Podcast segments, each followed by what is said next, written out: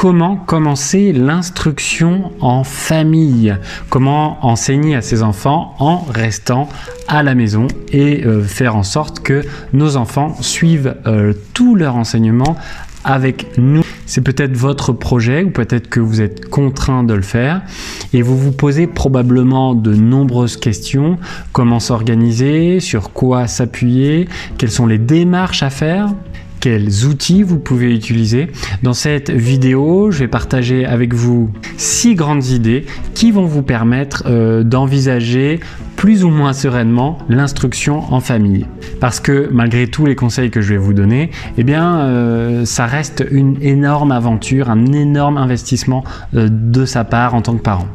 Bonjour, ici Jean-Philippe du blog actimon.com. Chaque semaine, je propose une vidéo de soutien à la parentalité et également euh, sur les apprentissages. Donc si ces sujets vous intéressent, eh bien abonnez-vous et cliquez sur la petite cloche pour ne pas manquer la prochaine vidéo.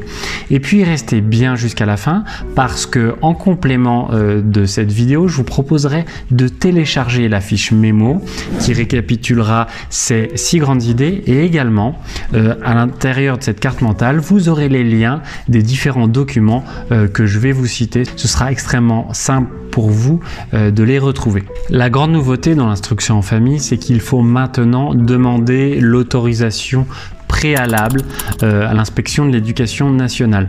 Euh, au départ, il vous était simplement nécessaire de d'effectuer une déclaration comme quoi vous commenciez l'instruction en famille. Vous deviez mettre au courant l'inspection académique. Il faut maintenant demander l'autorisation pour pouvoir enseigner en famille. C'est bien, c'est mal, ce n'est pas à moi de juger, mais c'est une information que vous devez prendre en compte. Pour pouvoir euh, avoir l'autorisation de faire de l'instruction en famille, il y a plusieurs conditions. Votre enfant peut être atteint de handicap. Euh, si vous êtes en situation euh, d'itinérance, eh bien, vous pouvez faire cette demande.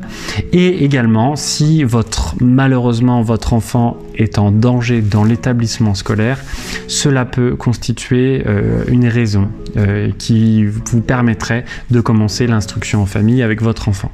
Donc dans la fiche mémo, je vous mets le lien vers le document de demande d'autorisation préalable qui est nécessaire à euh, tout début euh, d'instruction en famille. Alors bien sûr, euh, enseigner à son enfant nécessite de suivre un programme. Enseigner, ça ne s'improvise pas. Il y a un certain nombre de notions qui sont à transmettre à son enfant en fonction de son niveau d'âge, en fonction de son euh, niveau d'aptitude, mais euh, il y a quand même un grand parcours de notions et de compétences qui sont balisés par les programmes de l'éducation nationale. Alors certains pourront trouver que ces programmes sont un carcan. Euh, de mon côté, je trouve que c'est un, guide sur lequel vous pouvez vous appuyer parce que lorsqu'on conçoit une année pédagogique, eh c'est relativement stressant. On a envie de faire progresser son enfant et avoir ce squelette euh, que constituent les programmes, que constituent les différentes compétences, c'est quand même un cadre sécurisant qui nous est offert. Donc dans les documents proposés par l'éducation nationale, vous avez des programmes euh, qui sont définis pour chaque niveau de cycle, le cycle 1, le cycle 2, le cycle 3. Je vous mettrai un lien euh, dans la fiche mémo vers chacun de ces programmes. Ces documents d'accompagnement sont déclinés en notions à appréhender, en compétences.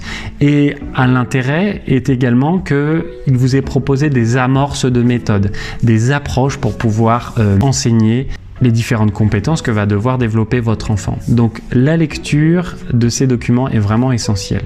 Et c'est avec euh, cette vision que vous donnent les programmes que vous allez pouvoir choisir euh, les manuels, les supports pédagogiques euh, qui vont justement répondre aux objectifs que vous vous êtes fixés. Si les programmes sont déjà une bonne ressource d'orientation, de méthode, il y a également les documents d'accompagnement qui sont encore plus précis pour vous donner des conseils spécifiques dans l'apprentissage de telle ou telle notion.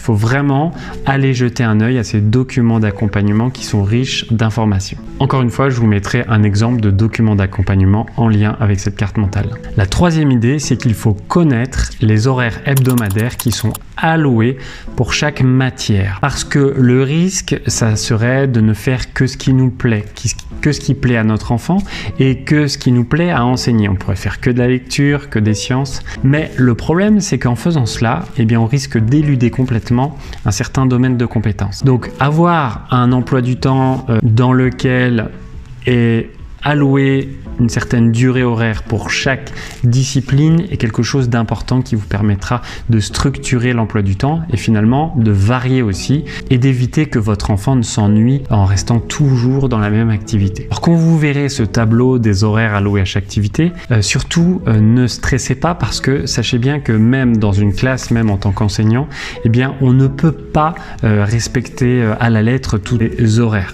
déjà parce que physiquement c'est impossible, il y a les temps récréation et puis il y a la réalité, c'est-à-dire que nos élèves vont plus ou moins vite dans certaines notions, il y a les contraintes du groupe, il y a la fatigue, il y a l'impossibilité physique d'empiler toutes ces heures.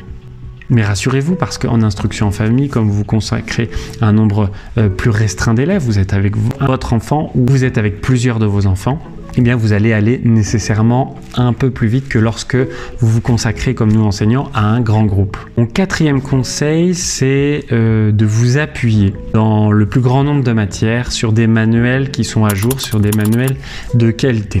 Des manuels dans lesquels vous vous retrouvez, des manuels qui vous semblent simples à appliquer. Manuels aussi qui répondent euh, aux exigences euh, déclinées par les programmes de l'éducation nationale. Pourquoi s'appuyer sur des manuels? Bah, parce que tout simplement euh, cela vous évitera de vous éparpiller, cela vous évitera d'enseigner euh, les notions d'une façon euh, improvisée, voir comment un auteur spécialisé en éducation s'y prend pour enseigner une, une matière, ça vous donnera déjà un premier angle d'approche et cela vous rassurera parce que vous aurez sous les yeux l'ensemble des notions à apprendre pour un niveau de classe donné. Ce sera déjà quelque chose d'extrêmement rassurant et de guidant. Pour autant, euh, se contenter d'utiliser un manuel, cela ne suffit pas parce que c'est une expérience qui est dans l'abstraction. On est sur de la deux dimensions. On laisse peu de place finalement à l'expérimentation. Donc autant de fois que vous pourrez, eh bien il faudra expérimenter ces notions euh, découvertes dans le réel, dans le concret. Vous découvrez euh, les notions de mètre carré avec votre enfant euh, de CM1 ou de CM2, il n'y a rien de mieux que d'utiliser un grand carton de 1 mètre carré pour essayer d'estimer euh, la surface réelle en mètre carré de la, pièce. Pour bien apprendre une notion, pour bien la découvrir, bien l'appréhender, les enfants ont besoin de manipulation concrète. Si ces notions vous parlent, je vous mets en lien ma playlist de vidéos sur la méthode Montessori. Je vous invite à découvrir cette playlist Montessori en cliquant sur le lien qui se trouvera encore une fois dans la fiche mémo. Puis encore une fois, ces compétences, elles vont devoir s'exercer dans des projets qui vont parler à l'enfant. Ça peut être, euh, si vous êtes dans le domaine du français, à communiquer avec d'autres enfants qui sont peut-être en instruction en famille, communiquer avec la famille,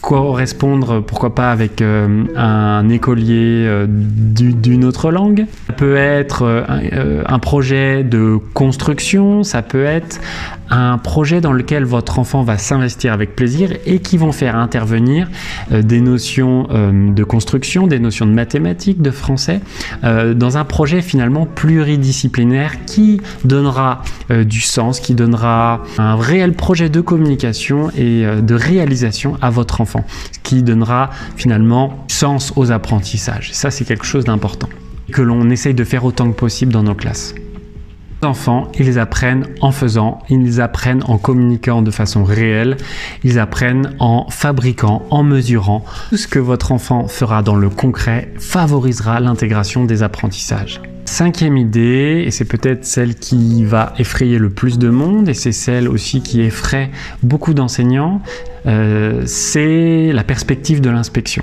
Donc mon grand conseil là, c'est de relativiser l'importance euh, de cette visite annuelle d'inspection qui est obligatoire, qui vous donnera le droit ou non de poursuivre l'instruction en famille.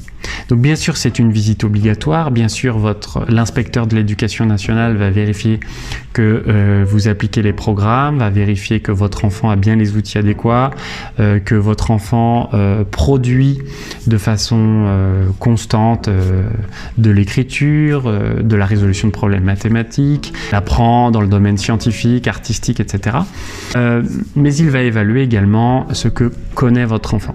Attention à ne pas tomber dans le stress parce que si les inspecteurs sont exigeants, même si les inspecteurs vont pointer du doigt ce qui est amélioré, il faut se rappeler qu'on ne produit pas un enseignement pour l'inspecteur, enfin moi c'est ma philosophie, on produit un enseignement pour notre enfant. On met notre enfant en situation d'apprendre.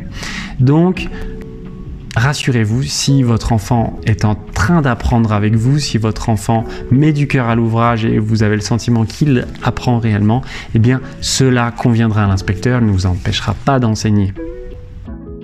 Donc, euh, si l'inspection annuelle était vraiment ce qui vous bloquait, rassurez-vous, euh, vous pourrez surpasser cette difficulté-là en étant bien organisé, en essayant de suivre au mieux les instructions qui sont relatives euh, à l'exercice de l'instruction en famille. Ma sixième observation, mon sixième conseil, c'est celui d'être prêt à jouer deux rôles.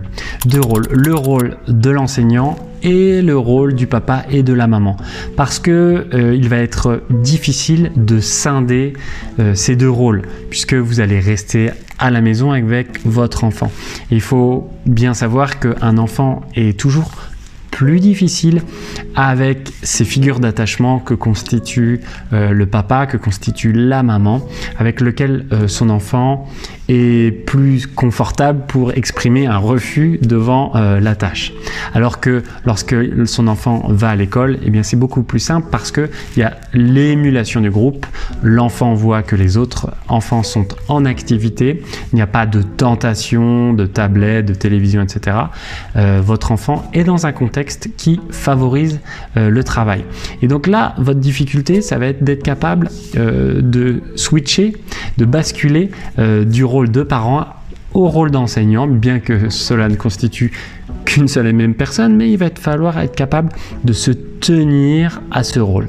Votre rôle, ça va être euh, celui notamment euh, d'organiser un cadre favorable de travail, d'essayer de, supprimer les distractions, de définir euh, des places, plusieurs places, hein, ça va pas être une seule pour ne pas rentrer dans un système de lassitude, mais de définir un certain nombre de places, de définir un environnement, euh, un environnement Montessori, comme le disait Maria Montessori, euh, qui euh, permettra à l'enfant, à votre enfant, d'être dans un environnement riche, qui soit structurant et qui lui permette de se mettre dans des bonnes conditions d'apprentissage. Donc attention évidemment à tous les outils numériques qui ont tendance finalement à perturber ce que, ce que votre enfant est en train de faire. Voilà pour ces six conseils. Avant de vous donner l'accès à ma fiche mémo et à tous les documents d'accompagnement euh, de cette vidéo que je vous ai décrit, encore trois petites choses s'il vous plaît. Un, si vous avez aimé cette vidéo, eh bien merci de me le dire en cliquant sur le pouce en l'air. Dites-nous également euh, quel est le principal obstacle euh, selon vous dans l'instruction en famille, qu'est-ce qui vous empêche d'aller faire ce mode d'éducation? Ou au contraire en quoi euh, vous pensez qu'il n'est pas favorable actuellement à votre enfant? J'ai hâte de lire votre commentaire. 2. Vous pouvez maintenant télécharger cette fiche mémo qui récapitule l'ensemble des conseils que je vous ai donnés dans cette vidéo, ainsi qui vous donne l'accès aux différents documents que j'ai évoqués également cliquez sur le lien qui se trouve épinglé en commentaire pour y avoir accès directement. Et puis 3, si vous ne l'avez pas encore fait, vous êtes libre de vous abonner à cette chaîne ou de regarder cette vidéo complémentaire. Je vous souhaite une excellente journée, à bientôt.